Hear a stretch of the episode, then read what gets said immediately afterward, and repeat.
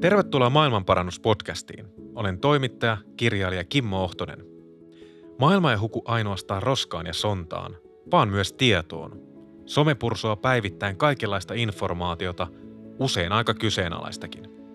Elämästä on tullut entistä kaoottisempaa ja usein sitä miettii, että mitä täällä nyt oikein tapahtuu ja miksi. Mä oonkin huomannut, että teknologian huimasta kehityksestä huolimatta usein se kuranteen tieto, jota me nyt kipeästi tarvitaan, löytyy mistäs muualtakaan kuin kirjoista.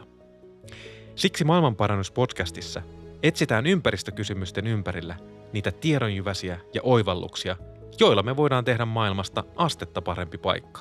Yksi kirja kerrallaan. Jokaisessa jaksossa saan vieraakseni kirjailijan, jonka kanssa parannamme maailmaa niin kuin huomista ei olisikaan. Tässä jaksossa maailmaa parantaa kanssani tutkiva journalisti ja tietokirjailija Juha Kauppinen. Juha on tehnyt lukuisia palkittuja reportaaseja ja tietokirjoja luonto- ja ympäristöaiheista. Juhan koulutukseltaan biologi. Oppaanamme toimii Juhan teos Monimuotoisuus. Puhutaan aina siitä, että kirjat vanhenee nykyään, että ne on niin kuin kuukaudessa kahdessa, ne on menettänyt, tai puolessa vuodessa menettänyt viimeistään niin kuin painovoimansa tai merkityksensä, niin meikäläisillä on tässä kädessä kirja, joka ei ole menettänyt merkitystään, vaan musta tuntuu siltä, että tämän painoarvo vaan niin kuin kasvaa vuosi vuodelta. Monimuotoisuus on meidän maailmanparannussession opas tänään. Juha, mistä tämä idea kirjaa lähti? Joo, siis tota, pakko sanoa tuohon ensin tuohon asiaan, että, että kun siitä on tosiaan siis 5-6 vuotta, kun mä tein tota, mä aloin tehdä sitä helmikuussa 2017 ja sitten 10. joulukuuta 18 oli niin kuin eka käsikirjoitus valmiina ja sitten sen jälkeen semmoinen älytön myrsky sinne ilmestymiseen huhtikuun alkuun 2019, niin nyt kun mä otin sen kirjan niin kuin käteen uudestaan ja sain ne sun kysymykset, tai niin kuin, että näistä teemoista, niin mä huomaan, että mä oon ajautunut silleen jännällä tavalla eri projektien, projekteista toiseen sen jälkeen niin kuin Mä tiedän, että se kirja elää elämäänsä ja mä oon äärimmäisen iloinen, kun sä sanot siitä tolleen. Mutta mä huomaan, että mä joudun niin kuin aika paljon fressaan niitä asioita, että pystyy taas ruveta puhumaan niistä ja näin. Mutta siis se lähti alun perin siitä, että, että tota, mulla oli, oli niin kuin fiilis kirjojen tekemiseen, eli mä olin tehnyt ensimmäisen kirjan Talvivaaran vangit yhdessä Samsa Oinalan kanssa ja se julkaistiin 2016 alkuvuodesta ja mä olin free-toimittaja silloin ja sitten, sitten niin kuin mulla oli, on niin kuin mä oon opiskellut biologiaa 90-luvulla Jyväskylässä, niin mulla on paljon tuttuja, joista on sitten tullut, että ne on hallinnossa ja ne on tutkijoita ja mitä kukakin professoreita ja muuta. Ja sitten kun mä niitä näen aina silloin tällöin tai juttelen niiden kanssa somessa tai muuta, niin sieltä nousee kaikenlaisia semmoisia teemoja. Ja, ja yksi, yksi asia sitten oli semmoinen, niin kuin kiinnitti huomiota silloin 2016, 15, 16 paikkeilla oli semmoinen, että, että ne kaikki niin kuin puhu luonnon monimuotoisuuden katoamisesta ja meni kauhean vakavaksi. Ja semmoinen, niin kuin, semmoinen olo tavallaan, että tämä on niin kuin tosi vaikea asia selittää, miksi tämä on nyt oikeasti tosi vakava juttu.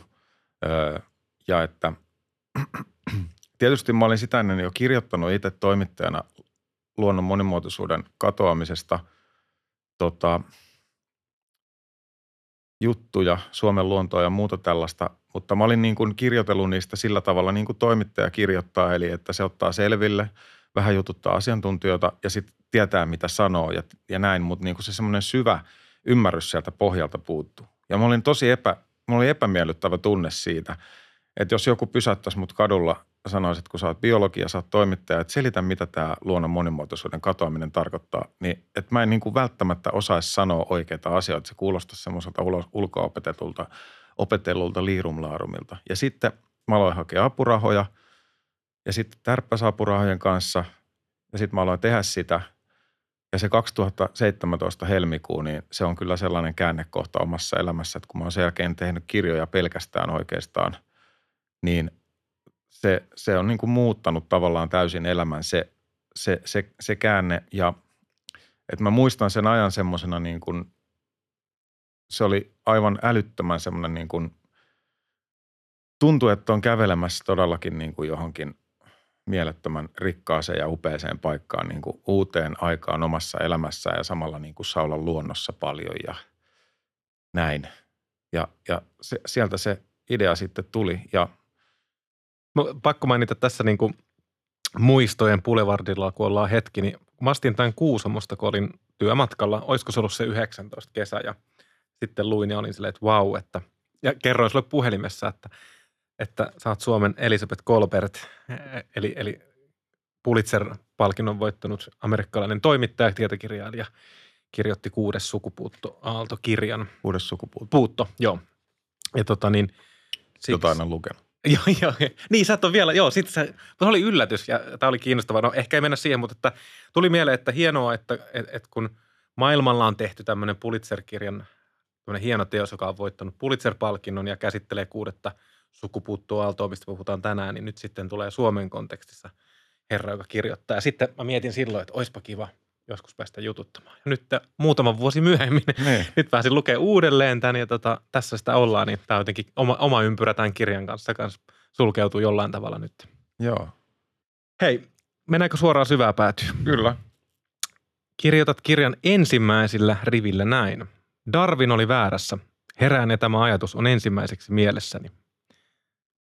Miksi evoluutioteorian isänäkin tunnettu luonnontieteilijä Charles Darwin, Sir Charles Darwin oli väärässä?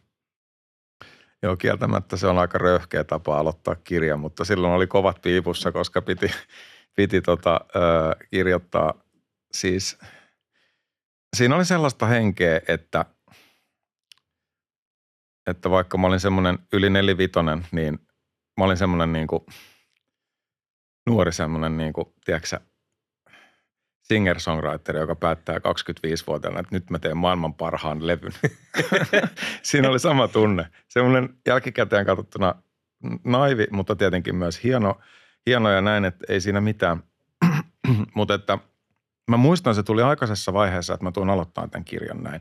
Ja että, että mä tuun aloittamaan sen sieltä Höytiön, Höytiäisen ö, kanavan tota, suistosta tuolta ö, Joensuun – joen suutahan se on ihan joo. Ja tota, siitä yöstä, kun mä olin siellä tota, rengastajan kanssa, Johanna Lakan kanssa, joka rengasti siellä ö, jänkäkurppia ja taivaanvuohia. Ja se oli siis taianomainen se koko se rengastus, miten se tapahtui siellä niin kuin taskulampujen valossa etittiin näitä pitkiä alku, pitkänokkaisia alkukantaisen näköisiä lintuja ja näin. Ja se, se Darwin tavallaan, mä olin lukemassa – Mä olin niin kuin lukemassa tai lukenut jotain jotenkin näin, mutta että siis se lajien synty oli mulla siinä se. Oli niin kuin, että mä tiesin, että mun on luettava ja ymmärrettävä se. Ja ehkä mä olin jo päättänyt siitä jossain vaiheessa, hyvin varhaisessa vaiheessa päätin, että ekan luvun otsikoksi tulee Darwin. Että se lähtee siitä, että mä ajattelin niin, että ihmisten täytyy ymmärtää ymmärtääkseen luonnon monimuotoisuuden kunnolla, niin pitää ymmärtää evoluutioteoria ja luonnonvalinnan olemus jollain tasolla. Öö, ja sitten tämä ajatus, se on tavallaan nyt paljon helpompi ymmärtää, mistä kaikesta siinä oli kyse. Miksi mulla toi fiilis tuli päähän, että Darwin oli väärässä. Mä niin kuin ymmärrän, että siinä on kyse asioista, no joo, mä tuun nyt hetken päästä, mutta, mutta niin kuin – silloin se oli semmoinen, että mä niin kuin näin jonkun asian jossain ja mä niin kuin, että tätä kohti pitää päästä, tässä on jotain oleellista. Ja sitten mä päätin kirjoittaa siitä tavallaan siitä prosessista, kuinka mä pääsen vähitellen sitä kohti, että miksi mä ajattelen näin, että Darwin on väärässä, mutta mä en osaa oikein selittää, että mistä se johtuu. Ja lyhyesti sanottuna, öö, no varmaan spoileri on tavallaan se, että just tässä asiassa Darwin ei ole väärässä suoranaisesti – se on niin kuin monimutkaisempi se asia. Se on tavallaan siinä Darwinin tulkinnassa ja siinä, kuinka me nähdään luonto ja kuinka Darwin kirjoitti luonnosta, se vaikuttaa niin kuin suhteettoman paljon edelleen siihen, miten me nähdään luonto. Ja ö, Darwinhan tietenkin kirjoitti niin kuin olemassaolon taistelusta ja siitä, että vallitseviin oloihin niin kuin parhaiten sopivat yksilöt jää henkiin. Että niin kuin maailmassa on tavallaan joka hetki, kaikissa populaatioissa on niin kuin liikaa yksilöitä ja osa niistä kuolee. Ja jäljelle jää aina ne joka sukupolvesta toiseen, jotka parhaiten sopeutuu niihin, on, on niin kuin sopeutuneita just niihin vallitseviin oloihin. Ja koska vallitsevat olosuhteet muuttuu koko ajan monella eri tavalla, niin se niin kuin muuttuu myös koko ajan se, mihin se luonnonvalinta ohjaa sitä, sitä, sitä populaatiota siinä kehityksessä ja tätä kautta kokonaista eliölajia sitten isossa kuvassa. Ja että tämä on niin kuin yhden lajin, yhden populaation sisällä tapahtuva ilmiö, tämä luonnonvalinta. Darwin oli siis käsittämätön, käsittämättömän niin kuin nerokas ja mahtava äijä. Totta kai sitten voidaan puhua, että kumpi Wallis vai Darwin ensin oli siellä, kuka sen nyt oikeasti keksi ja näin, mutta se nyt liittyy, se on tavallaan sivujuonne tässä, mutta, mutta se, että, että, että se, se niin kuin oli jotain hyvin eksaktia, mistä Darwin puhuu ja kirjoitti. Eli siitä, että kun yhden populaation sisällä erilaisten niin kuin saman lajin, yhden populaation ää, niin kuin sinne jää jäljelle jokaisessa sukupolvessa erilaisia yksilöitä siitä samasta lajista, niin kuin lajin sisäistä vaihtelua on ja sitten sit, sit niin kuin erilaisia yksilöitä jää niin kuin henkiin.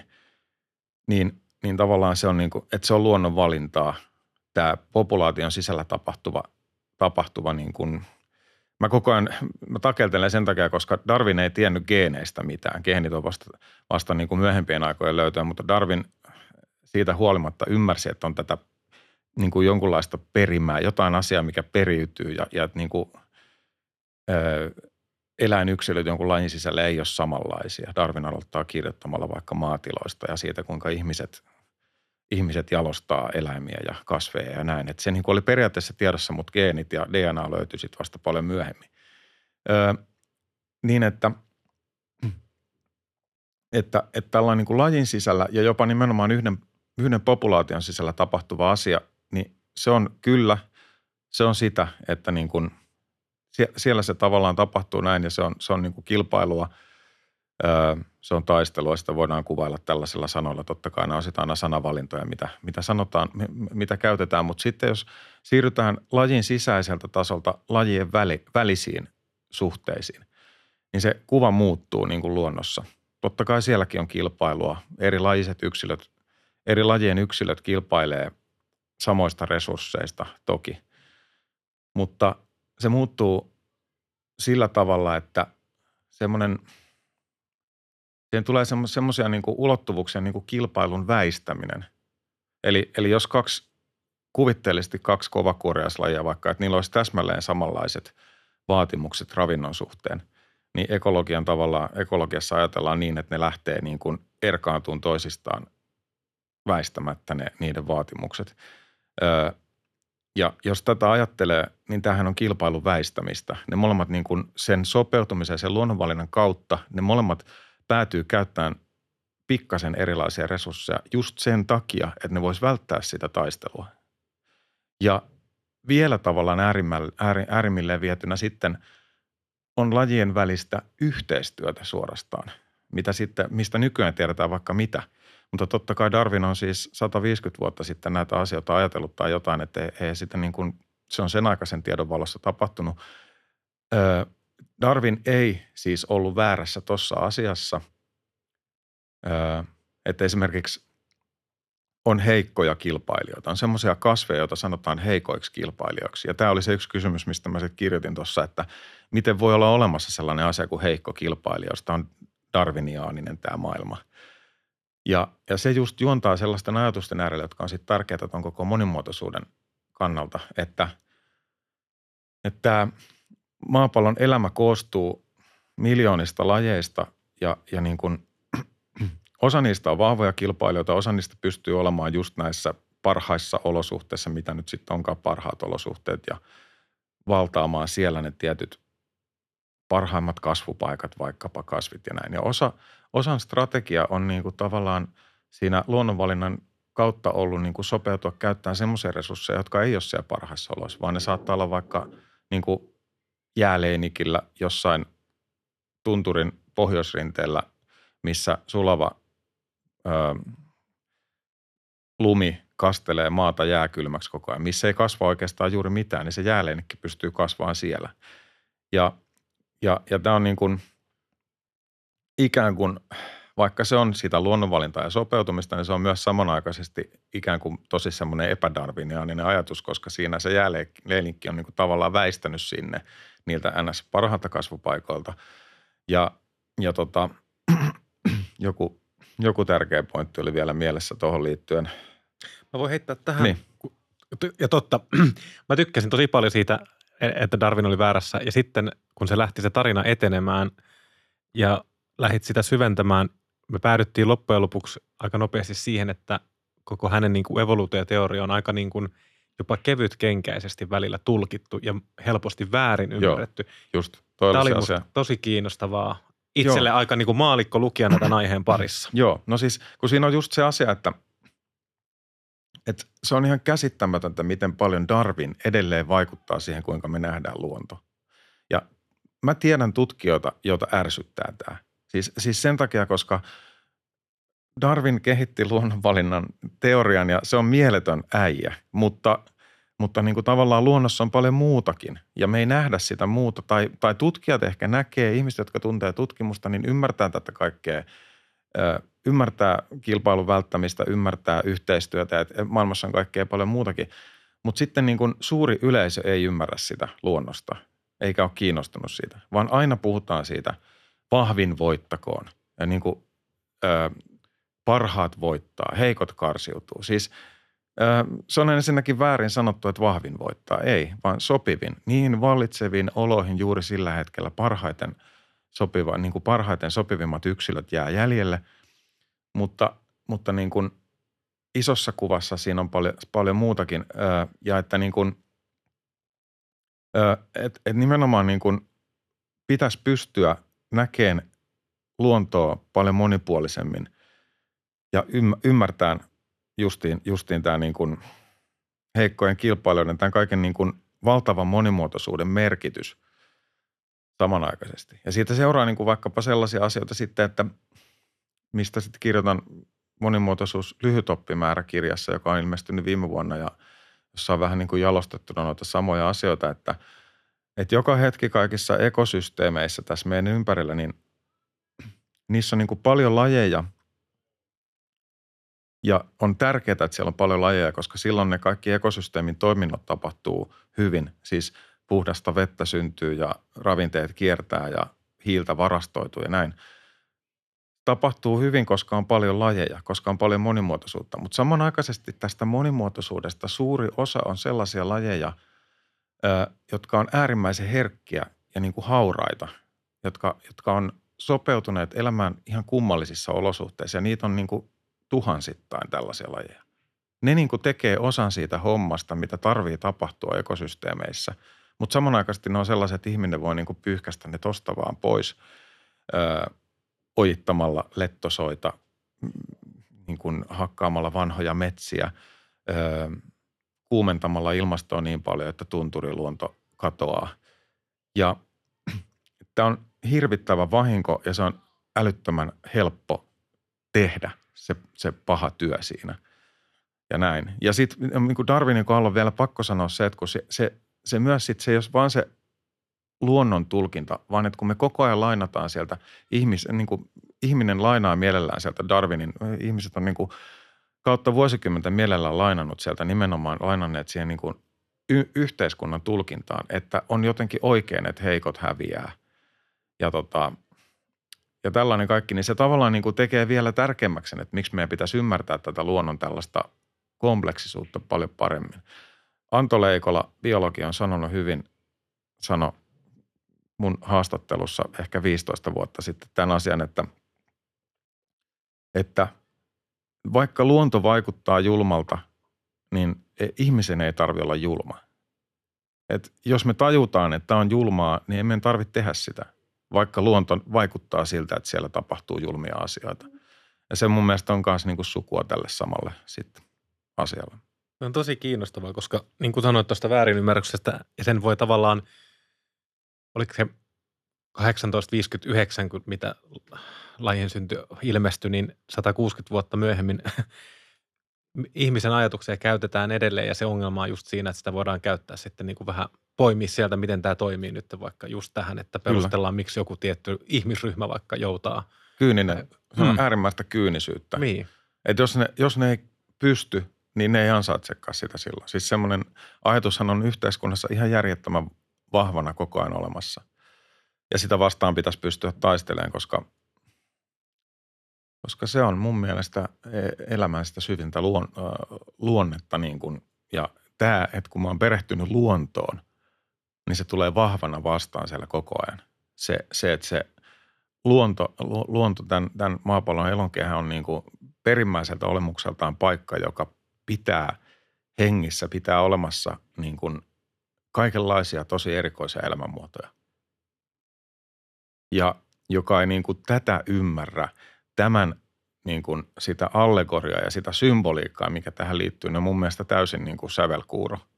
Ja jos ei näe siinä sitä, että, mi, että meidän pitää ihmisinä kohdella toisiamme samalla tavalla, niin se on mun mielestä tosi, tekisi joku rumma sana sanaa, mutta en sano. Niin, sä sanoit, mutta että polari, polarisoitunut on, on tunnelma ja ehkä nämä Darwinin kyyniset tulkinnat on nyt niin kuin jälleen kerran aika ilmoilla tässä mm. ja niitä käytetään väärin ihan tosta vaan. Niin sitä suuremmalla syyllä, kun mä mietin tänne tultaessa, että me ollaan molemmat, ollaan tämmöisiä keskikäisiä äijäräkiä, tykätään kiinnostuta asioista ja luonnosta ja näin, niin, niin miksi sitten on tietoinen siitä, että ruvetaan puhua Darwinista, että no niin, just siellä kaksi äijää viisastelee ja mansplainaa, niin Mm. tavallaan sä aika hyvin tuossa perustelit, että miksi, niin jos on silti koskaan mä- Darwin on tärkeää kyllä tämä ymmärtää. on silti hirveätä mansplainausta koko tämä jakso. Niin. Tän, tän, tän jakson nimi tulee olemaan mansplainaus. koko sarjan. Niin mies oletetut spleinaavat. kyllä. Tota, ei, kyllä opiskelijana tässä ikuisesti ollaan, ja tämä mulle just nimenomaan, kun mainitsin, että maallikkolukijana, niin tuo oli hyvä aikaisemmin sanoit siitä, että, että jos joku olisi kadulla tullut sanomaan, että selitä mulle nyt, mikä tämä monimuotoisuus ja luontokato on, niin tämä oli mulle kanssa, että en mäkään osa- osannut selittää. Nyt mä oon oppinut paljon, ei että mä pääsisin sillä pubissa pätemään kavereille, mutta tota, kukaan ei vielä kysynyt, mä odotan sitä hetkeä. Niin, Sitten mä rupean siteraa sua. mutta tässä on siis tässä on niinku just tämä, minkä se sitten on aiheuttanut lieveilmiönä se, että on niinku omasta mielestään tajuaa hienosti sen luonnon monimuotoisuuden, niin sitten tota, jos joku erehtyy kysyyn sitä, niin mä puhun 20 minuuttia putkea siitä, kun on niin innoissaan siitä ja muistaa sen, kun ei vielä ymmärtänyt sitä. No Ei, kun se on just hyvä. Sen takia mä pyysin sinut tänne Niin, parantamaan aivan, maailmaa sun kirjan. Pyysin. Juuri näin, juuri näin, sun kirjavoimalla. Ja onhan se nyt sitten, kun näitä yhteiskunnan signaaleja tulkitaan, niin kyllähän nämä kysymykset on nyt tapetilla. Ihmisiä oikeasti kiinnostaa. Mm. Varmaan nämä valtavat kriisit niin kuin pakottaa meidät pohtimaan ja, ja ihmiset on peloissaankin ja siksi tämän kaltaiset kirjat tekee näkyväksi näitä monimutkaisia prosesseja, jotka on aika, aika vaikea selkoisia, jos niitä lähdetään jostain tuot tunkkasista kirjoista kaivelemaan. Kyllä. Mennäänpä siis äh, Suomen Elisabeth Kolbert, äh, mennään tota Suomen luontoon. Se on, se on tietenkin tämä meidän yhteinen rakas, tärkeä luonto, niin se kirjoitat tuossa, että tämä niin Suomen luonnon kattaus on ollut valmis kutakuinkin muutamia tuhansia vuosia, niin miten niin kuin hyvin suomalainen lajisto tunnetaan tätä nykyään? Öö, kyllä se tunnetaan erittäin hyvin.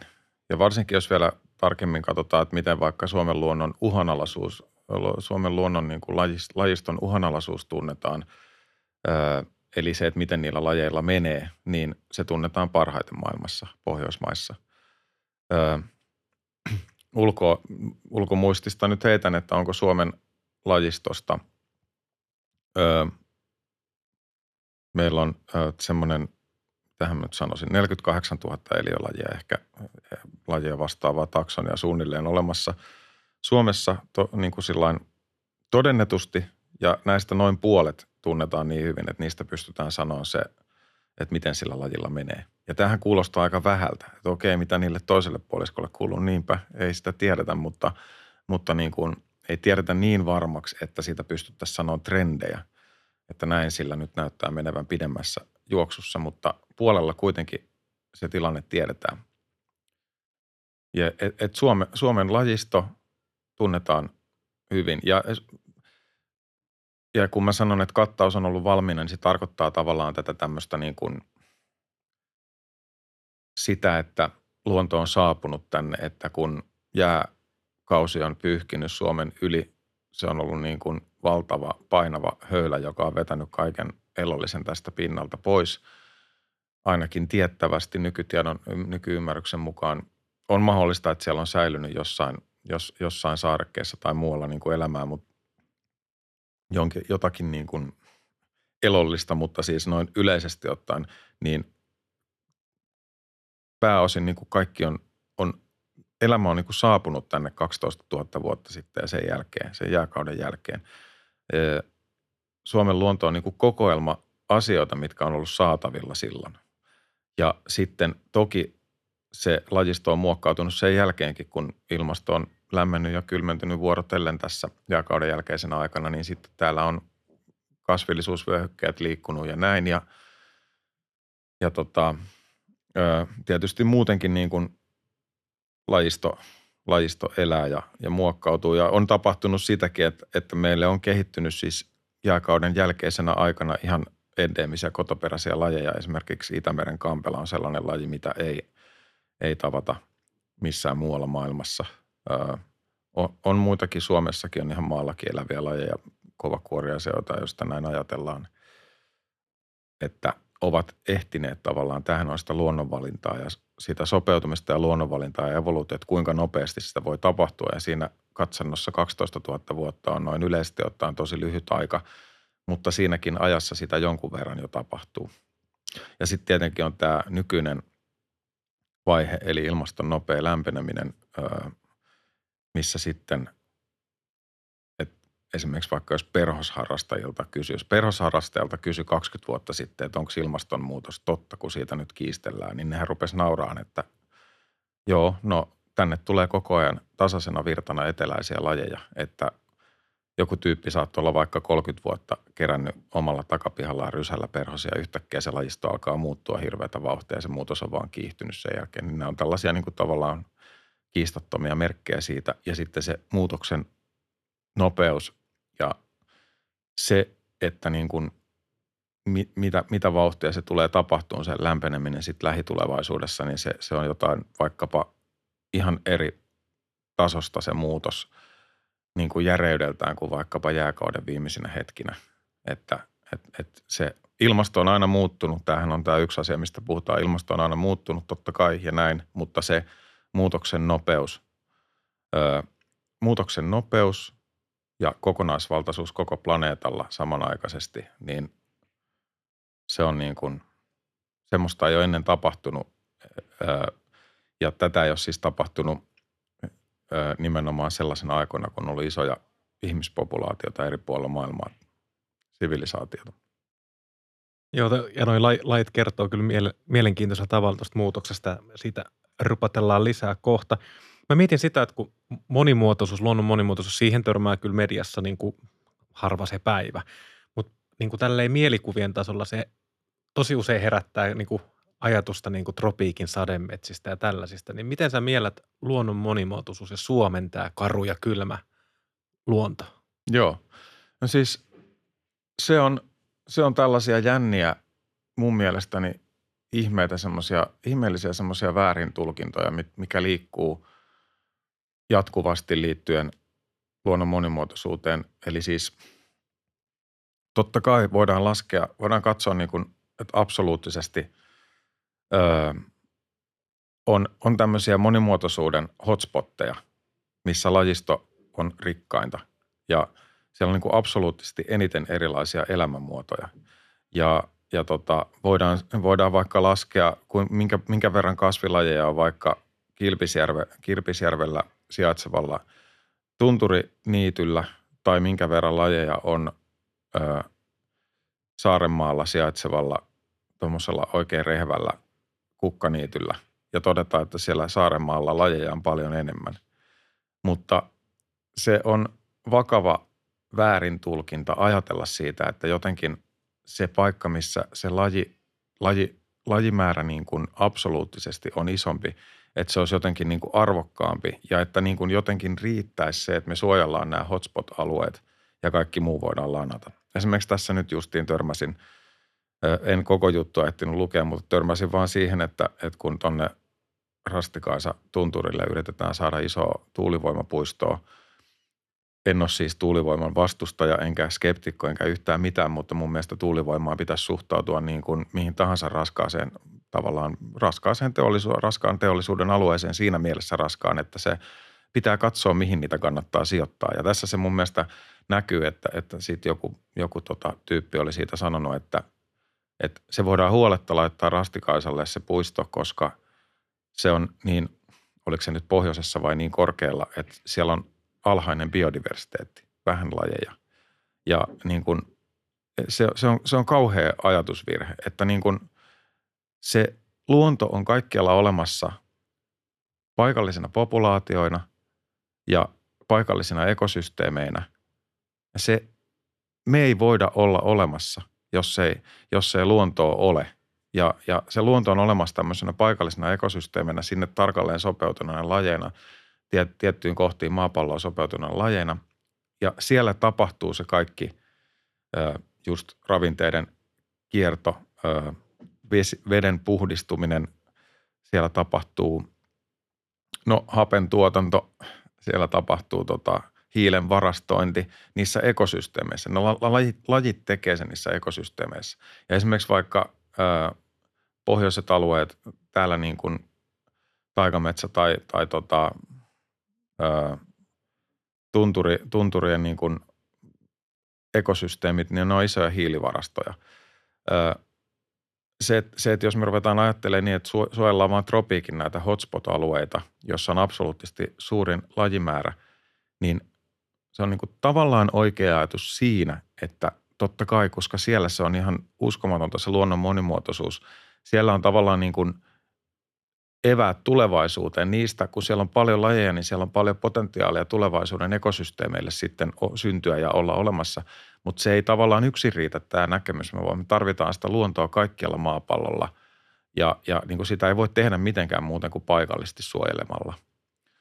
Öö, et, et noin se on, että mun mielestä, mun mielestä se, se mitä tuossa kirjaa kirjoittaessa silloin tuli tuli sinne kirjoitettua, niin on siitä edelleen samaa mieltä, että, että niin kuin joku viitasaarelainen männikkö, niin se on ihan, se on ihan yhtä arvokas paikka kuin joku tropiikin sademetsä. Siis, ö, ei, tai että ei, ei voi, ei, ei voi niin kuin sanoa, on väärin sanoa, että yhtä arvokas, mutta ei niitä ole mitään järkeä verrata sillä tavalla, että kumpi näistä pitäisi säästää. Ne, ne, ne molemmat tarvitaan jossain määrin. Ei, se, se on – ihmisellä, ihmisellä meillä on tällainen kuvitelma, että me voitaisiin niin kuin päättää, että mitä me voidaan, ää, mitä me voidaan tuhota nyt tässä, mitkä alueet maapallosta ja mitkä alueet jätetään. Ei. Se, se, jos sille tielle lähdetään, niin, niin sitten sit tuloksena on kaos, missä me ei haluta olla mukana. Niin se on aina aika vaikea myös tuolla logiikan lähteä päättämään, että kuka määrittelee sen, että mitkä on, mitkä on säästämisen ja mitkä tuhoamisen arvoisia. Plus sitten vielä, äh, just näin, tuo on tärkeä pointti, plus sitten vielä just se, mistä mä nyt aina välillä saan kritiikkiä, on se, että kun mä en koskaan puhu lajien itseisarvosta, siitä kuinka hieno luonto on. Ja ehkä siitä sitten joillekin on syntynyt sellainen mielikuva, että mä en niin kuin antaisi sille arvoa. Mutta totta kai mä annan sille ison arvon. Mä vaan niin kuin, on ollut ehkä siinä vaiheessa vaikka totakin kirjaa kirjoittanut, että kun luonnon monimuotoisuudesta ei oikeasti vielä hirveästi puhuttu yhteiskunnassa, niin siitä on tiet, tietyillä – äänenpainolla ollut pakko kirjoittaa ja pakko puhua, mutta mun omat ajatukset on mennyt yhä enemmän siihen suuntaan, että mua siis ärsyttää nykyään se kysymys, että mihin luonnon monimuotoisuutta tarvitaan. Siis se niin kuin ensimmäiseksi tekee niin kuin mieli sanoa, että, niin kuin, että, että miksi luontoa tarvii suojella, niin se tavallaan se vastaus on, että koska se on niin kuin järjettömän kiehtova ja hieno asia, että on olemassa tällainen planeetta, maailmankaikkeuden tiettävästi tai tällä, tämänhetkisen tiedon mukaan ainoa paikka, jossa on elämää ja se on kehittynyt tällaiseksi monimuotoiseksi miljoonia lajeja, niin totta kai me halutaan suojella sitä. Tai mun, mun mielestä tarvii olla ihan niin kuin outo, jos ei halua suojella sitä. Öö, ja näin. Että, että se on myös yksi asia, mitä niin kuin haluaa nostaa siitä aina, että, että luonnon säästäminen ja suojelu ja nämä kaikki erilaiset paikat, ne on siksi, siksi tärkeitä, että ne on, ne on tärkeitä, ne on hienoja. Öö, ja sitten on se itseisarvon syy itse asiassa, minkä takia mä en kirjoita juurikaan luonnon itseisarvosta, on se, että se on niin vaikea tai se on niin kuin mulle ollut liian vaikea asia kirjoittaa, koska mä en ole filosofisesta näkökulmasta niin paljon pohtinut se, se, että jos me sanotaan, että luonnolla on itseisarvo, niin sekin on tavallaan jo, että ihminen antaa sille sen itseisarvon. Et vai onko? Että niin kuin, täytyy ratkaista aika vaikeita kysymyksiä ja ne ei ole niin kuin mun erikoisalaa. Et mun erikoisala on, on biologia ja, ja sitten niin kuin evoluutioekologiasta on siellä, siellä niin kuin opiskeluaikana siihen perehtynyt enemmän ja tämmöisistä asioista. Joo, mä, tuo on hyvä pointti ja sitten se, että siis jos nyt ajatellaan leikkisesti, että sun olisi pitänyt tuohon lyödä myös itseisarvokysymykset, filosofiset tasot, niin kyse on myös siitä, että sehän aika voisi levähtää se koko sanoma, että sitten ruvetaan, koska Kyllä. luontoakin on niin mahdoton vaikka monimuotoista yhdessä kirjassa kaikista eri näkökulmista mm. tieteen alusta käsitellä. Sähän voinut talouden näkökulmasta enemmän, tai mm. se listaa loputon tavallaan. Joo, just näin. Ja, ja paljon hienoja kirjoja, joissa näitä asioita pohditaan. Kyllä, ja siksi niin kuin tässäkin podcastissa, niin patistetaan meitä lukemaan ja oppimaan ja nimenomaan monimuotoisuudesta voi lukea 50 hyvää kirjaa heti kärkeä. Kaikissa on oma tärkeä näkökulma. Tota mä mietin, puhutaan lajistosta ja, niin, ja sitten puhutaan monimuotoisuudesta ja sitten taas nykyaikana tämä uhan, lajien uhanalaistuminen, ekosysteemien tuhoutuminen, niin nekin on vaikeasti hahmotettavia käsitteitä, ilmiöitä. Ja monestihan se menee niin, että julkisuudessa niitä tuodaan vaikka metsien, vanhojen metsien katoa tuodaan hömötiaisen tai hmm. naali on arktinen alue, jääkarhu. On niitä symbolilajeja, jotka hmm. mehän ollaan symboleilla to- toimivia eläimiä me ihmiset, niin mit, mitä sä ajattelet tämmöisestä kommunikoinnista, jolla yritetään tehdä niin kuin selvyyttä ja selkoa siitä, että mitä tapahtuu ihmisen toimesta luonnolle? No mä pidän sitä, sitä tarpeellisena ja niin kuin täysin ymmärrettävänä, että, että niin kuin esimerkiksi nyt toi meidän uusi kirja, joka on just viime viikolla ilmestynyt kuvittaja Janne Torisevan kanssa korvaamattomat kertomuksia maailman avainlajeista, niin – sitä tehdessä, me ollaan tehty sitä 2021 syksystä. Ja sitä tehdessä yksi keskeinen kysymys, mikä mua mietitytti alusta lähtien, oli se, että kun puhutaan avainlajeista, eli ekosysteemien tärkeänä pidetyistä lajeista, niin kuin miss, millä on, joilla on niin kuin tosi paljon vuorovaikutussuhteita siellä ekosysteemissä muiden, muiden lajien kanssa, niin kuinka tehdä kirja avainlajeista niin, että – että samanaikaisesti pitää mukana se viestin siitä, että kokonaisuuksien suojelu on silti tärkeää. Kokona, luonto on silti niin kuin kokonaisuuksia, suuria elinvoimaisia ekosysteemejä. Että ei se mene semmoiseksi, että, että joku ajattelisi niin, että nyt jos me säilytetään nämä avainlajit, niin sitten se niin kuin riittäisi.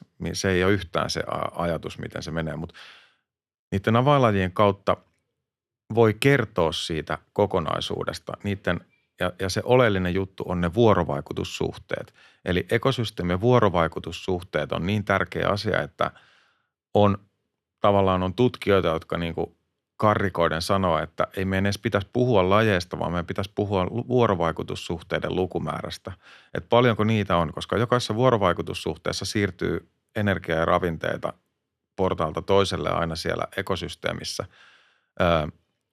siellä tapahtuu se hiilen varastoituminen lopulta. Se kiertää siellä ja sitten jos, jos niin kun, tästä on melko paljon tutkimusnäyttöä erilaista ekosysteemistä, että jos niitä lajeja on paljon, jossa on semmoista niin kun, että se on niin kun saanut kukoistaa tietynlaiseksi runsaslaiseksi se ekosysteemi, niin siinä tapahtuu niin kuin tehokkaammin nämä kaikki prosessit. Ja et, et tämä on tärkeää, että niiden, tuossa meidän kirjassa siis se pointti oli sitten lopulta on ollut se, että niiden avainlajien ja niiden, vuoro, niiden vuorovaikutussuhteiden kautta niin syntyisi sellainen yleinen ymmärrys elämästä. Öö, ja näin, mutta sitten taas jos ajatellaan sitä, että me lähdetään puhumaan niin kuin ihmiselle, joka ei vielä ajatellut näitä asioita ollenkaan, öö, tai juuri ollenkaan, niin se on ihan ymmärrettävää ja luonnollista, että sitten lähdetään sen hömötiaisen tai sen naalin kautta öö, kertoo näistä jutuista. Eikä siinä ole mun mielestä mitään pahaa. Plus, että ihmisille on, voi kertoa paljon muutakin kuin sellaista, millä nyt pyrittäisiin saamaan aikaiseksi joku lopullinen ymmärrys asioista. Luonto on kiehtova, niin kuin sanottu, ja se on niin kuin arvokasta ja hienoa, että sitä ylipäänsä kerrotaan ihmisille. Ja että, että sitten niin kuin, ehkä se, että mitä toivoo on se, että siinä yhteiskunnassa keskustelussa päästä sinne isolle tasolle aina myös kurkistaan, että muistutettaisiin siitä, että, että, tota, että, että nämä vuorovaikutussuhteet on tärkeitä ja että jos me katsotaan, mitä niille on tapahtunut, vaikka on olemassa yli sadan vuoden takaa tutkimuksia vaikka pölyttäjien ja kasvien, että mit, mitä jollain yhdellä alueella, kuinka monta vuorovaikutussuhdetta siellä on erilaisten pölyttäjien ja erilaisten kasvien välillä.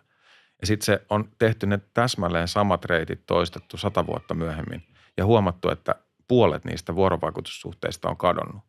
Niin se on, se on niin kuin hälyttävää se iso taso siellä. Mutta sitten jos tuosta lähtisi kertoa, niin tietenkin varmaan valitsisi jonkun yhden pölyttäjän, niin kuin mäkin on tuossa kirjassa, sit monimuotoisuuskirjassa siis tehnyt. Että, että nämä on niin kuin, mun mielestä niin kuin tuossa monessa kohdassa siinä monimuotoisuuskirjassa on niin kuin tullut se mieleen ja on kirjoittanut siitä, että luonto on niin kuin paikka, joka on luonto ja biologia on niin kuin ilmiöitä ihan samassa, samassa kuin joku fysiikka tai matematiikka tai joku, että sun on ymmärrettävä ja pystyttävä pitää niin kuin mielessä useita tasoja samanaikaisesti, jotta sä pystyt niin kuin ymmärtämään sen kunnolla sen koko ilmiön. Se ei tyhjene mihinkään siihen, että tässä on hömöttiainen, nyt sillä menee huonosti. Se on ehkä jopa, ehkä jopa jonkinlaista niin kuin luonnon ja biologian väheksymistä, jos, jos ajatellaan näin, että, että siihen täytyy syventyä. Se on tärkeää. Biologia on tärkeää. Se on ihan yhtä tärkeä tieteenala kuin kuin fysiikka, matematiikka, kemia, joita on niin kuin perinteisesti pidetty semmoisena, jotka on semmoisena niin vanhoja kunnianarvoisia, sillä tavalla niin kuin kovia tieteenaloja. Biologia on monessa mielessä ollut niiden eräänlainen pikkuveli tuolla menneenä vuosikymmeninä. Ja se on yksi ainakin mun missio ihan ehdottomasti, että luonto ja biologia pitää saada niille kuuluvaan asemaan ja ihmisiltä pitää vaatia enemmän. Jos joku haluaa kuitata niin kuin asian sillä, että no ainahan ne lajit on vähentynyt ja ainahan, ne, ainahan täällä on ollut erilaisia ilmastoja, niin ei sitä saa päästä läpi. Perehdy tarkemmin siihen. Ota enemmän selvää. Tämä on tärkeä asia eikä mikään tuollainen, niin kuin, että jaaritellaan jotain hölinää. Hie, hie. Tuo on hyvä, tosi hyvä pointti. Ja niin kuin tuossa alussa lähdetään Darwinista niin kuin todella, todella isoilla, isoilla tota, kuvioilla, niin just tämä, niin kuin, että kaikki me, jotka ollaan niin kuin alttiita ja valmiita lukemaan, oppimaan, ei olla vaan silleen, että mä oon tätä mieltä, piste, ja kaikki, jotka on eri mieltä, niin on väärässä. Niin mä oon huomannut ton saman, ja tässä sun kirjalukeessa esimerkiksi mä tajusin muun muassa, miten vähän mä tiedän kasveista, hyönteisistä, niin kuin en juuri yhtään mitään. Jos käytetään taas tätä kadun, kadun kulma vertausta, että joku tulisi nykäiseen hihasta, niin aika sormisuussa. Ja sitten mä tajusin kanssa, että mun pitää lukea näistä enemmän, koska että sä vähän niin kuin – potkasit hyvällä tavalla takamukselle, että eihän mä tiedä monimuotoisuudesta mitään. Mulla oli se ihan sama fiilis, kun mä aloin kirjoittaa tuota kirjaa, että mä oon yliopistossa toki suorittanut kumun kasvit, eli niitä käpristyneitä papereita selaillut pari viikkoa siellä, siellä jossain tota kirjaston perukoilla ja opetellut määrittämään niistä 300 kasvilajia ja opetellut niiden tieteelliset nimet ja muut. Ja sitten on ollut niin kuin kenttäkursseja, millä on tietenkin perehdytty näihin ja sammalia ja on muita opeteltu, mutta se, että – sellainen syvällinen ymmärrys kasveista, kasvillisuudesta, niin se on jäänyt, ei, ei sitä ole niin kuin oikeasti, ei se ollut tarpeeksi pitkälle rakentunutta itsellä läheskään. Ja se oli itse asiassa yksi tuota kirjaa tehdessä, monimuotoisuuskirjaa tehdessä, niin yksi sellainen iso asia, että, että piti perehtyä kauhean moniin asioihin ihan oikeasti niin kuin nollapisteestä lähtien. Et mä oon törmännyt jonkun verran siihen niin kuin – harhakuvitelman, mikä on ihan ymmärrettävä, että, että mä on, mulla on niin kuin hirveä yleistieto luonnosta ollut, että tämmöisen kirjan pystyy kirjoittamaan. Karu tosiasia on se, että ja se isoin duuni on nimenomaan ollut siinä, että, että jos tuossa on kuusi lajia, joiden kautta tämä kaikki kerrotaan, niin ensin päästä siihen, se on ollut varmaan vuoden työ saada selville, että mitkä ne kuusi lajia on, minkä kautta mä pääsen kertomaan näistä ilmiöistä – ja samalla jotain muuta kiinnostavaa. Ja sitten niin kuin koko ajan matkan varrella on pitänyt lukea kirjoja ja pitänyt lukea tutkimuksia, että mä niin kuin olen ymmärtänyt niitä kokonaisuuksia, ymmärtänyt näitä lajeja ja näitä ryhmiä ja haastatellut kymmeniä ihmisiä. Ja sitten lopulta suoraan sanottuna niin kuin se on illuusion synnyttämistä sitten, mikä on taas toimittajien vahva niin kuin taito se, että, että pystyy kirjoittamaan jostain asiasta, jonka on äskettäin oppinut, niin sillä tavalla, että se on ymmärrettävää – ja, ja niin kuin saattaa kuulostaa, että on sen asiantuntija, mutta toki sitten se, että on pari vuotta tehnyt sitä, niin kyllä siinä myös niin kuin oppii siitä paljon. Ja en, en, en niin kuin halua sanoa, että mä en, en olisi sen alan asiantuntija. Ky- kyllä mä oon, mutta että se on ollut sellainen matka. Ja mä mielellään kerron tätä asiaa siksi, koska mä haluan niin kuin houkutella muut tekemään sitä samaa matkaa, että, että tota, Niin, että musta niin kuin vaikka Instagramissa, kun on näitä kaikkia sieni tyyppejä, enkä nyt tarkoita sienten käyttämistä substanssina, vaan niin kuin niitä sienten ylistys tota, ja muita tällaisia ja niin kuin sienten hienoudesta, kasvien hienoudesta, hyönteisten hienoudesta ja siitä moni, monimuotoisuudesta ja niiden vuorovaikutussuhteiden, niin kuin siitä, us, miten uskomattomia elämänmuotoja ne on, niin se on kaikki sellaista äärimmäisen tervetullutta niin kuin juttua, mitä tässä nykyajassa on niin kuin kaiken ikävän asian ohella, niin tollasiakin hienoja juttuja. Yksi sun kirjan avainlaista oli, tai on kuukkeli. Olit Hannu sen matkassa seuraamassa hänen koti, kotiseudun melkein niin kuin lainausmerkeissä takapihan kuukkeleita. Ja mä mietin tätä silleen, että kun puhuttiin näistä lajeista ja miten, mitä ne kertoo meille ja mitä me voidaan ymmärtää ympäristön tilasta lajeen kautta. Ja kuukkelihan on monelle silleen, että – Aa, no me ollaan nähty Lapin reissulla itsekin ja se tulee syömään ja siinähän voi tulla tunne, että se on niin kuin Lapin lintu, että siellä Lapissa siihen kohtaan. Ja on kuullutkin näitä puheita, niin tässä tavallaan sun, sun kirjalukiesta tavallaan havahtui myös siihen, että ei niin totta. Sehän on joskus ollut vähän etelämpänäkin elänyt tämä laji. Joo. Einari Merikallion mukaan, oliko 50-luvulla Suomen selällä, eli tuossa Keski-Suomen Pohjanmaan välimaastossa Pohjois-Hämeen siellä, siellä huudeilla, niin tota, kuukkeli on ollut närheen yleisempi paikoin. Ja, ja tota, kuukkelin yhtenäinen levinneisyysalue on ollut koko Etelä-Suomen yli. Öö, siis on kokoelmayksilöitä Turusta, on poikuehavainto Keravalta öö, sadan vuoden takaa. Ja sitten mä kirjaa tehdessä muistin sen, että – että oli, oli, oli kaksi täytettyä kuukkelia meidän koulun, eli Hämeenlinnan Lyseon siellä kokoelmahuoneessa, missä on aika hienot koulukokoelmat. Ja mä sitten kävin niitä etsimässä sieltä tuota kirjaa tehdessä. Pääsin sinne sisälle, kun se on nyt pois käytöstä tietenkin homelöytöjen takia ja näin, mutta saadaan toivottavasti jossain vaiheessa korjattua vanha kunnianarvoisa rakennus Lyseo, mutta siis pääsin sinne käymään ja sitten niin kuin löysin sieltä kaksi ne täytettyä kuukkeleja, joten jalustossa, jalustoissa oli ne vuosi, vuosiluvut, että ne oli niin kuin pyydystetty Vanajan kunnasta, joka on 60-luvulla lakkautettu kunta, joka on niin kuin sulautettu Hämeenlinnaan osaksi Hämeenlinnan kuntaa, mutta ne on pyydystetty Vanajan kunnassa 1800-luvun lopulla ja täytetty. Eli suoraan siitä niin kuin muutaman kilometrin päässä koulusta ö, on tota – on pyydystetty nämä kuukkelit ja sitten löytyy vanhoja koulukerholaisten muistiinpanoja, että vaikkapa Evon Niemesjärventien varressa on 60-luvulle asti pesinyt säännöllisesti kuukkeli. Ja nyt, nyt Hämeessä ei pesi ollenkaan kuukkeleita. Etelä-Suomessa on jäljellä muutamia populaatioita kituuttaa sitten ja yksi näistä on sitten Parikkalan Siikalahden, tai siis anteeksi ei Siikalahden, vaan Parikkalan siellä vanhoissa kuusivaltaisissa sekametsissä ja niissä pesi vielä jonkinlainen populaatio kuukkeleita yhtenä näistä viimeisistä etelän populaatioista ja sitä sitten entinen keihäheittäjä suuruus Hannu Siitonen on seurannut koko elämänsä. Sieltä 60-luvulta lähtien ja, ja tosiaan just niin kuin sanoit, niin se on, se on hämmästyttävä, mutta se on samalla kauhean paljon kertova yksityiskohta, että, että me pidetään sitä kuukkelia Lapinlajina, mutta todellisuudessa on Lapinlaji sen takia, koska vaan siellä on enää riittävän – laajoja yhtenäisiä havumetsäalueita, missä kuukkelit pystyy elämään.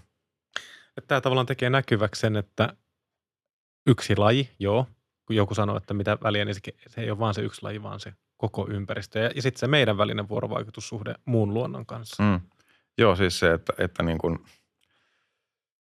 meidän metsistä on hävinnyt kymmeniä eliölajeja, kovakuoriaisia on, niitä on hävinnyt jo 1900-luvun alussa. Ö, 1800-luvun puolella, kun metsiä on intensiivisesti jo käytetty ja, ja tavallaan kuukkeli on vain yksi, taas kerran se on vain niin kuin yksi laji, jonka kautta voi mennä sisälle siihen.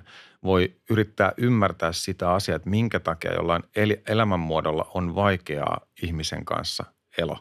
Niin kuukkeli on loistava laji niin kuin avaamaan, avaamaan sitä ilmiötä, että miksi joku laji, että se on elänyt kymmeniä tuhansia vuosia, satoja tuhansia vuosia. Se on pystynyt sopeutumaan yhtenäisiin havupuuvaltaisiin metsiin siksi, koska se ei ollut mikään juttu. Niitä on ollut joka puolella. Tietenkin on ollut metsäpaloja ja kaikkea on tapahtunut jatkuvassa muutoksessa on luonto, mutta tämmöisten yhtenäisten alueiden löytäminen ei ollut mikään juttu, se on ollut helppoa. Ja sitten yhtäkkiä dramaattinen muutos, kun ihmisen vaikutukset alkaa täällä pohjoisella taikametsävyöhykkeellä, niin yhtäkkiä ei olekaan enää niitä paikkoja. Niin kuukkelin kautta voi niin kuin ymmärtää tällaista, tällaista ilmiötä, mutta että, että samanaikaisesti se ilmiö on tosiaan laaja ja se koskee suurta joukkoa lajeja ja, ja näin. Et siinä on taas se, että pitää ja kannattaa ymmärtää monia tasoja samanaikaisesti siitä. Mutta no, metsä on niin, niin arkisen yleinen suomalainen sana. Itse on huomannut tässä vuosien saatossa, että mitä sillä tarkoitetaan, että se kyllä riippuu ihan siitä, että keltä kysytään ja mm. kuka sen määrittelyn tekee.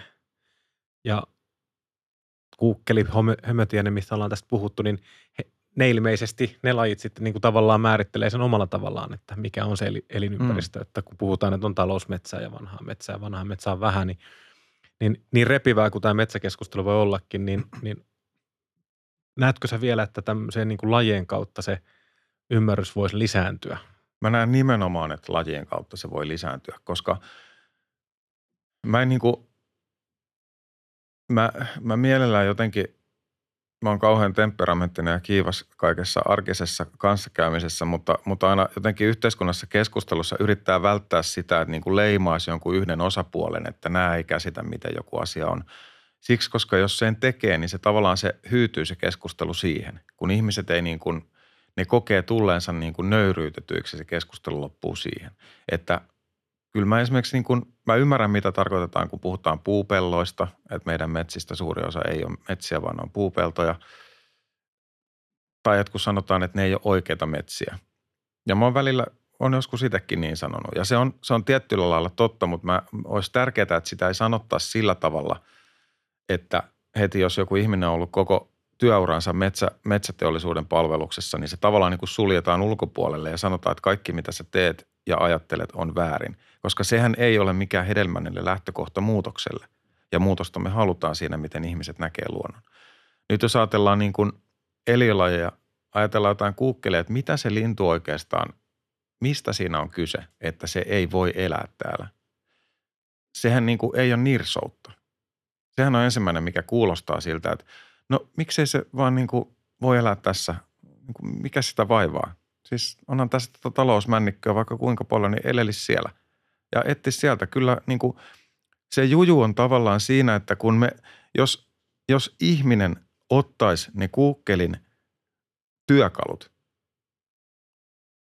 niin ihminen tulisi toimeen monenlaisissa paikoissa. Se etti sieltä, tosta männystä mä kaivan tota esille ja kyllä se niin kuin tulee toimeen ja pärjää jollain tavalla. Mutta luonto ei toimi silleen, vaan niillä on se luonnon valinta – ja se evolutiivinen polku, tuhansien vuosien, miljoonien vuosien mittainen polku, se on niiden välineistä, mutta samalla se on semmoinen rasite niillä selkärepussa mukana. Eli ne etsii jotakin.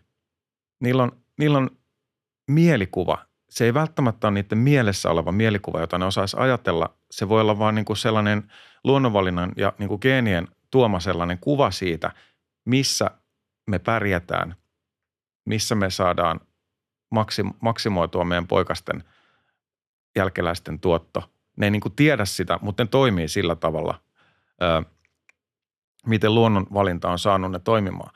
Ja ne jollain käsittämättömällä tavalla ne osaa löytää sellaisia metsiä, vaikkapa kuukkelit. Ne löytää aina samantapaisen, niiden revirit on aina samantapaisia Etelä-Suomessa. Ö, puolitoista, kaksi, kolme, neljä kilometriä ö, oleva alue, jossa on yhtenäistä metsää, ei, ei ollenkaan välttämättä vanhaa metsää. Siinä voi olla taimikkoa ja kaikkea sekaisin, mutta se ytimenä on aina semmoinen muutaman tai muutaman kymmenen hehtaarin vanha kuusivaltainen ö, sekametsä. Ne, tällaisia ne etsii. Ja nyt se tuhannen taalan kysymys, mitä se kuukkeli tekee, jos se, se löydä sellaista? Alkaako se venyttää sen selviytymiskykyä äärimmilleen? Ei vaan se lähtee etsiin sitä jostain muualta. Ja jos ei se löydä sitä enää jostain muualta, se ei välttämättä pesi. Se, se joutuu lent- se, ja, ja se joutuu lentämään a- avohakkuiden yli, se joutuu lentämään aukeiden paikkojen yli, kanahaukat napsii niitä. Eli se, että ei voi elää jossain, se voi myös tarkoittaa sitä, että kuolee. Ja niin kun, tämä on sellainen rat, ratkaiseva juttu, mikä mun mielestä ihmisten pitäisi ymmärtää, että, että ja mitä me selitän eri, eri luvuissa tuossa kirjassa, että et, et, luonto on tavallaan samanaikaisesti, eläimet on tavallaan samanaikaisesti hirvittävän hienoja olentoja, mutta samanaikaisesti ne on kauhean rajoittuneita tietyllä tavalla. Ne etsii tietynlaisia oloja, ja jos ne ei löydä niitä, niin ne lähtee pois. Ja se on yksi osa luontokadon ilmiötä. Meidän pitäisi pystyä jättämään luonnolle enemmän tilaa, missä kaikenlaiset elämänmuodot pystyy olemaan olemassa. Ja onko tuossa, nyt kun sovellan tota, että jos niiltä loppuu se sopiva elintilanne lähtee, niin onko siinä taustalla taas, mitä puhuit aikaisemmin, että kun ne on, niillä on ollut tuhansia ja tuhansia vuosia aikaa sopeutua siihen, niin tämä meidän tuoma muutos on ollut niin nopea, että ei ne voinut ennakoida, niin, niin. sanotusti ennakoida tällaista. Kyllä. Siinä, siinä aikana ei ole voinut tapahtua evolutiivista sopeutumista niihin uusiin olosuhteisiin. Se, se ei vaan, luonto ei vaan toimi silleen. Ja että, että niin kuin ne eliöiden, ne sopeumat, ne on ihan käsittämättömän tarkkoja. Siis semmoisia niin kuin vaikka kerron kottaraisista tässä, että kun ne lähtee pesästä hakemaan saalista, niin, tai syötävää poikasille kottaraisemmat, niin jos niillä poikasilla on kova nälkä – niin ne hakee vaaksiaisen toukkia siitä jostain heti läheltä ja vie ne sinne pesään. Mutta sitten siitä ulosteesta tulee vetistä ja se sotkee kaikki paikat siellä pesässä ja näin. Ja se ei ole yhtä ravinteikasta ruokaa, mutta sillä saadaan tyydytettyä se pahin nälkä. Heti kun niillä menee vähän paremmin niillä poikasilla, ne hakeekin niittyyökkösen toukkia vähän kauempaa, koska ne tietää, että se on parempaa ruokaa niille – ne hakee sitä tälleen näin. No mutta me voidaan pysähtyä tässä kottaraiseen tai sitten me voidaan katsoa vähän pidemmälle ja pohtia taas, mitä tämä tarkoittaa. Niin sehän tarkoittaa sitä, että ne helvetin linnut niin tietää ihan käsittämättömiä asioita. Ne etsii koko ajan jotain ja me tiedetään siitä häkellyttävän vähän. Me tiedetään vain muutamien lajien kohdalta tarkalleen, mitä ne etsii. Ja sen takia vaikka se, että miksi hömötiäinen on hävinnyt, miksi töhtötiäinen on hävinnyt – me voidaan niin kuin kiistellä siitä, että liittyykö se metsien muokkaamiseen. Se on mun mielestä täysin älytön keskustelu. Totta kai se liittyy. Siis jos miettii, mikä se iso kuva mitä metsissä on tapahtunut. Mutta mistä se tarkalleen ottaen liittyy, niin sitä me ei välttämättä tiedetä tosi monien lajien kohdalla. Sen takia semmoiset pitkäaikaiset tutkimukset, kuten vaikka Oulun yliopiston tiaistutkimukset, ne on hirveän hienoja, koska ne, ne tuo meille sitä, vaikka hömötiäisen kohdalla sitä, että pökkelöt, joo, pesi, pesimäpökkelöt on tärkeitä, koivupökkelöt on tärkeitä, ne ei muuten pysty pesimään, koska ne haluaa kovertaa itse pesän, mutta se ei riitä, koska sitten tulee talvi, ne tarvii hyviä talviruokailualueita. Talvella, talvet voi olla niin kuin pullonkauloja siinä. Jos, jos siellä on pelkkää hakkuaukeita ympäristössä, niin ei siellä enää yhtäkkiä elä kuin kourallinen niitä hömötiäisiä, vaikka siellä olisi koivupökkelöitä kesäksi sitten. Ja kesällä ne taas sitten imuroi siitä jostain läheltä mitä tahansa niin kuin toukkia paljon siihen. Se on niin kuin ihan toisen tyyppistä se kesä- ja talven käyttäytyminen. Mutta että niin kuin se just, että, että jotenkin ihmiset ymmärtäisivät sen, että, että, että tämän kaiken eh, luonto on, luonto on ihmeellinen, niin sen kai voi kiteyttää. Miten tämän matka-aikana tosiaan niin kuin susta on tullut niin kuin monimuotoisuuden mistä go to, niin, tota, niin nyt sä oot jatkanut työtä, niin onko sulla tullut sellaisia selkeitä, nämä on, mä tiedän, että tämä on, tämä on haastava kysymys ja iso kysymys, mutta että – puhutaan meidän Suomen uhanalaisesta luonnosta ja lajeista, niin se on siis selkeitä, että hei, tämä voisi olla semmoinen realistinen keino, millä voitaisiin auttaa vaikka metsäluontoa tai suoluontoon tai Ö, tarkoitatko lajiesimerkkejä vai? Niin, esimerkiksi laje, lajien suojelussa, että, no, että mistä se lähtee? No, no sanotaan siis, että esimerkki on kliseinen, mutta mun mielestä loistava ja se on valkoselkätikka. Siinä on, on tosin muutamia asioita, mitkä sitten ei sope, sovi kuukkeliin tai muihin lajeihin välttämättä, mutta – jos ajatellaan, mistä tilanteesta on lähetty silloin 70-luvulla, että niitä on ollut muutama kymmenen paria ö, Suomessa valkoselkätikkoja. Ja se on tämmöisten vanhojen, vanhojen niin kuin, siis semmoisten, missä on vanhaa lehtipuuta. Ja tota, sieltä sitten etsivät tietynlaisia toukkeja ja ravinnokseen. Ja, ja se on niin kuin sellainen keulakuvalaji sitten totta kai myös niin kuin muuten äärimmäisen niin kuin lajirikkaalle ympäristölle, eli tämmöisille vanhoille lehtomaisille – metsille.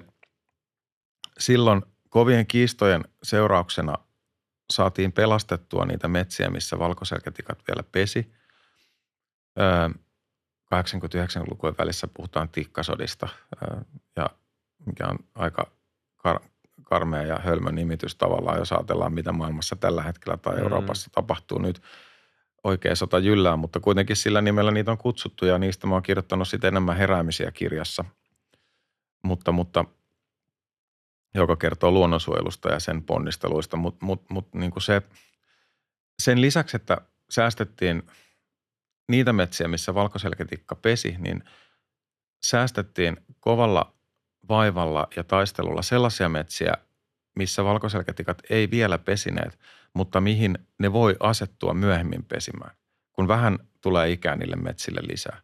Eli pystyttiin tekemään tosi kauaskantoisia ratkaisuja 90-luvun alussa vaikeina vuosina, vielä lama, lamavuodet oli siinä.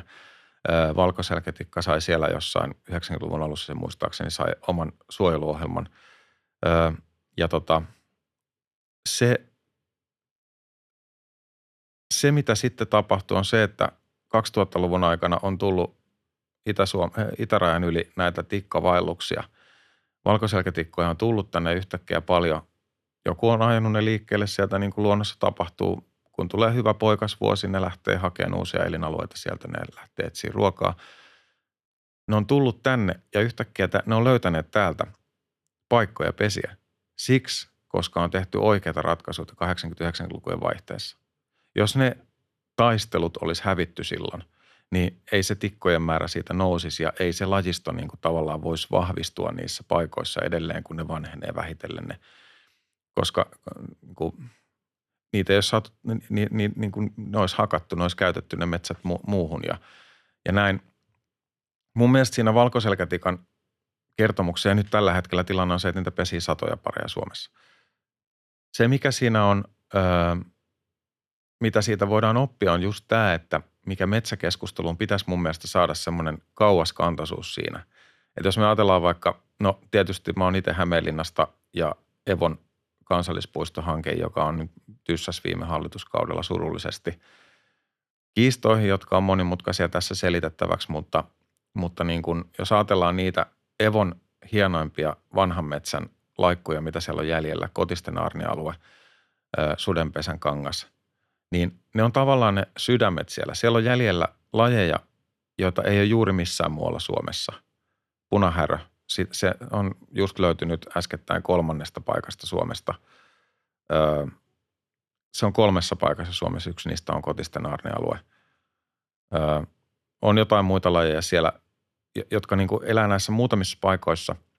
Tälleen kun katsoo sitä luonnon monimuotoisuuden puolesta puhujana, mitä pitäisi tehdä, niin pitäisi kiireesti suojella siitä ympäriltä riittävän isoja alueita, joihin vuosikymmenten saatossa pääsee syntyyn uusia alueita näille lajeille levitä, näille kaikille sitten sadoille, tuhansille lajeille, mitä näissä metsälaikuissa on jäljellä, koska ne on sellaista poikkeuksellisen niin kuin – semmoista tietyllä lailla rikaslajista vanhaa metsää, mitä meillä on va- vähän jäljellä Etelä-Suomessa. Etelä-Suomen lajisto on myös siellä eri, laji, eri lajisto kuin Keski- tai Pohjois-Suomessa osittain. Ö, ja sen takia se kansallispuisto olisi hyvä siihen, koska se, se niin kuin muodostus näiden kahden ytimen ympärille ja sitten voitaisiin katsoa 50 vuoden päästä, että oli, tehtiinpä silloin oikeita päätöksiä. Olipa hieno juttu. Siitä tuli samanlainen voitto kuin valkoselkätikasta on tullut. Ö, ja Tällä hetkellä siellä on retkeilyalue, jossa näverretään metsää sieltä täältä, hakataan koko ajan ja niin kuin sirpalle kerrallaan viedään pois. Tätä kehitystä ei pääse tapahtuun. Ja jokainen, joka on ekologiaan perehtynyt, niin tietää sen, että tämä on just se, kuinka populaatiot ja lajit katoaa. Eli kun ne on pieniä ja paikallisia ja eristyksissä, niin sellaiset pienet paikalliset eristyksissä olevat populaatiot katoaa lopulta jonkun tietyn ajan kuluessa. Satunnais vaikutukset ja kaikki muut niin kuin aiheuttaa sen, että siis geneettisesti ne kuihtuu, koska siellä on liian vähän yksilöitä ja kaikkea muuta. Pienten populaatioiden ongelmista puhutaan ekologiassa. Ne niin kuin toteutuu siellä ja se lajisto köyhtyy niissä vähitellen. Ne ei pysy hengissä, ne on liian pieniä alueita. Sinne tarvitaan niin kuin uusia alueita, mihin ne lajisto pystyy leviämään sieltä. Ja mun mielestä tämä on suoraan tavallaan se sama, mitä valkoselkätikan kohdalla on tehty onnistuneesti. Mutta sitten valkoselkätikan kohdalla on yksi iso ero verrattuna kuukkeliin ja se on se, että se on ilmastonmuutoksesta hyötyvä laji täällä Suomen seudulla. Kuukkeli on laji, joka ilmaston, ilmaston lämpeneminen ja mahdollisesti muutkin näistä, vaikka hömötiaiset ja nämä ainakin lapintiainen varmasti lajeja, joille se ilmaston lämpeneminen, se niin kuin sotii niitä vastaan. Se on niin kuin uusi ongelma, mikä siihen on tullut sitten niille sen metsien käsittelyn lisäksi. Niin siinä on niin kuin yhdistelmätekijä, elinympäristöjen Joo. muuttuminen ja sitten vielä ilmasto muuttuu. Ja, Kyllä. Joo. Miten kun sun matka monimuotoisuuden äärellä on jatkunut niin, ja jatkuu edelleen, niin millä mielin sä niin katsot tätä tilannetta? Oletko toiveikas? Joudut sä tsemppaamaan, että pysyy optimisti vai mi- miten sä näet? No mä oon tosi paljon tota asiaa pohtinut, varsinkin tuossa mainitsemani heräämisiä kirjan tehty heräämisiä kirjaa tehdessäni, missä haastattelin kymmenittäin ihmisiä, jotka on luontoa suojelleet ja näin. Ja, ja siihen niin kuin Suomen luonnonsuojelun historiaan sitten pureudun ja, ja, ja siellä tietenkin törmää koko ajan tähän niin kuin kaikenlaisiin tarinoihin. Niin jotkut on niin kovapäisiä, että ne ei niin kuin mistään tavallaan hätkähdä. Jotkut on, on rikkinäisiä sieluja. Siis se taistelu on liian kovaa ja mitä, mitä niin kuin mihin se ajaa ihmisen sosiaalisesti vaikka yhteiskunnassa omassa yhteisössään, jos taistelee vuodesta toiseen luonnon puolesta. Se on helposti niin kuin, saa sellaista vihaa ja väheksyntää ja sellaista osakseen, mikä on tosi hajottavaa. Ja samanaikaisesti ei voi lopettaa, koska ei, jos kerran ymmärtää nämä asiat, niin ei ole sen jälkeen mitään muuta vaihtoehtoa muuta kuin se, että alkaa ajatella, että nämä on pakko saada pelastettua jollain tavalla tätä luontoa. Öö, mutta se, sitä matkaa tehdessä, niin mulla on jotenkin tullut sellainen tunne, että – että, että, ö, että se on tosi paljon ihmisen siitä perusluonteesta ja persoonasta kiinni. Ja tätä mä oon niin kuin omallakin kohdalla ajatellut, että vaikka on sellaisia alhon tiloja ja sellaisia niin kuin, kyllä esimerkiksi eilen lueskelin uutisia aamulla, kun heräsin ja jotenkin tämä kaikki taas niin kuin mätti hullun lailla päähän, että kun niin kuin, no sitten on näitä kaikkia älyttömiä hankkeita ja miettii näitä kaikkia meidän metsiä, jotka ollaan – työntämässä noihin sellukattiloihin ja, ja niin kuin, ää, sitten on sodat, sodat ja kaikki ilmaston lämpeneminen, kaikki tässä niin kuin sama ry, rytäkkään, niin kyllähän se vetää mieltä matalaksi toisena päivinä, mutta sitten mä ajattelen, että se on varmaan joku vaan perusluonne, mikä suojelee sitten itse, että on sillä kuitenkin positiivinen ja semmoinen elämänmyönteinen luonteeltaan ja se suojelee sitten siltä pahimmalta. Öö, mutta tavallaan siinä on niinku käynyt vaan itsellä hyvä tuuri, että minkälainen se oma perusluonne sattuu olemaan, niin siitä on sitten hyötyä. Mutta kyllä sitten siihen totta kai itsekin pystyy vaikuttamaan ja, ja ehkä kun oma työura, niin se on alusta, alusta ollut sellainen aika pitkäänkin vuosikausia, vuosi, ensimmäisen vuosikymmenen, niin aika semmoinen hapuileva, että ei mulle ole niin ollut selvää, että miksi mä oon, miksi mä oon kiinnostunut luonnosta, miksi mä oon töissä – Suomen luonnossa on sinne mennyt 2002 töihin ja tavallaan niin kirjoittanut luonnosta ja ympäristöstä koko työurani, mutta ekan puoliskon, ehkä ekan kymmenen vuotta, se ei ollut yhtään selvää, miksi. Sitten sen jälkimmäisen ö, vuosikymmenen aikana on niin kuin vauhti kiihtynyt ja kiivastunut ja on niin kuin tehnyt edelleen sitä työtä, mutta niin kuin tiedosta, niin kuin paremmin tiedostaen sen, että, että tota, tämä on niin kuin mulle tärkeää ja mä teen tätä siksi, että, että tota, mä en niin kuin oikein niin kuin ikään kuin sietäisi itteeni muuten, jos mä en tekisi sitä näin. Ja se tarkoittaa sitä, että se on niin kuin mieltä lääkitsevää kuitenkin se, että tekee ja saa tehdä työtä luonnon puolesta. Öö, saa toimia, pystyy vaikuttamaan omaan elämäänsä, pystyy tekemään itse valintoja – sillä tavalla, että elää siedettävästi omien arvojensa mukaisesti, mutta sitten samanaikaisesti yrittää vaikuttaa yhteiskunnassa niihin, että ihmiset ajattelisivat siitä hivenen uudella tavalla ja näkisi paremmin ja järkevämmin niitä asioita. Öö, niin se on, se on palkitsevaa itselle kuitenkin ollut sitten. Öö, ja siihen mä kannustan kaikkia ihmisiä toimimaan, tekemään ja sitten vielä niin kuin hakemaan ihmisiä, jotka on samanhenkisiä ja toimii yhdessä niiden kanssa – se on tutkimustenkin mukaan kaikkein tehokkainta silloin, kun yhteiskunnallisia muutoksia halutaan saada aikaiseksi. Hienoa.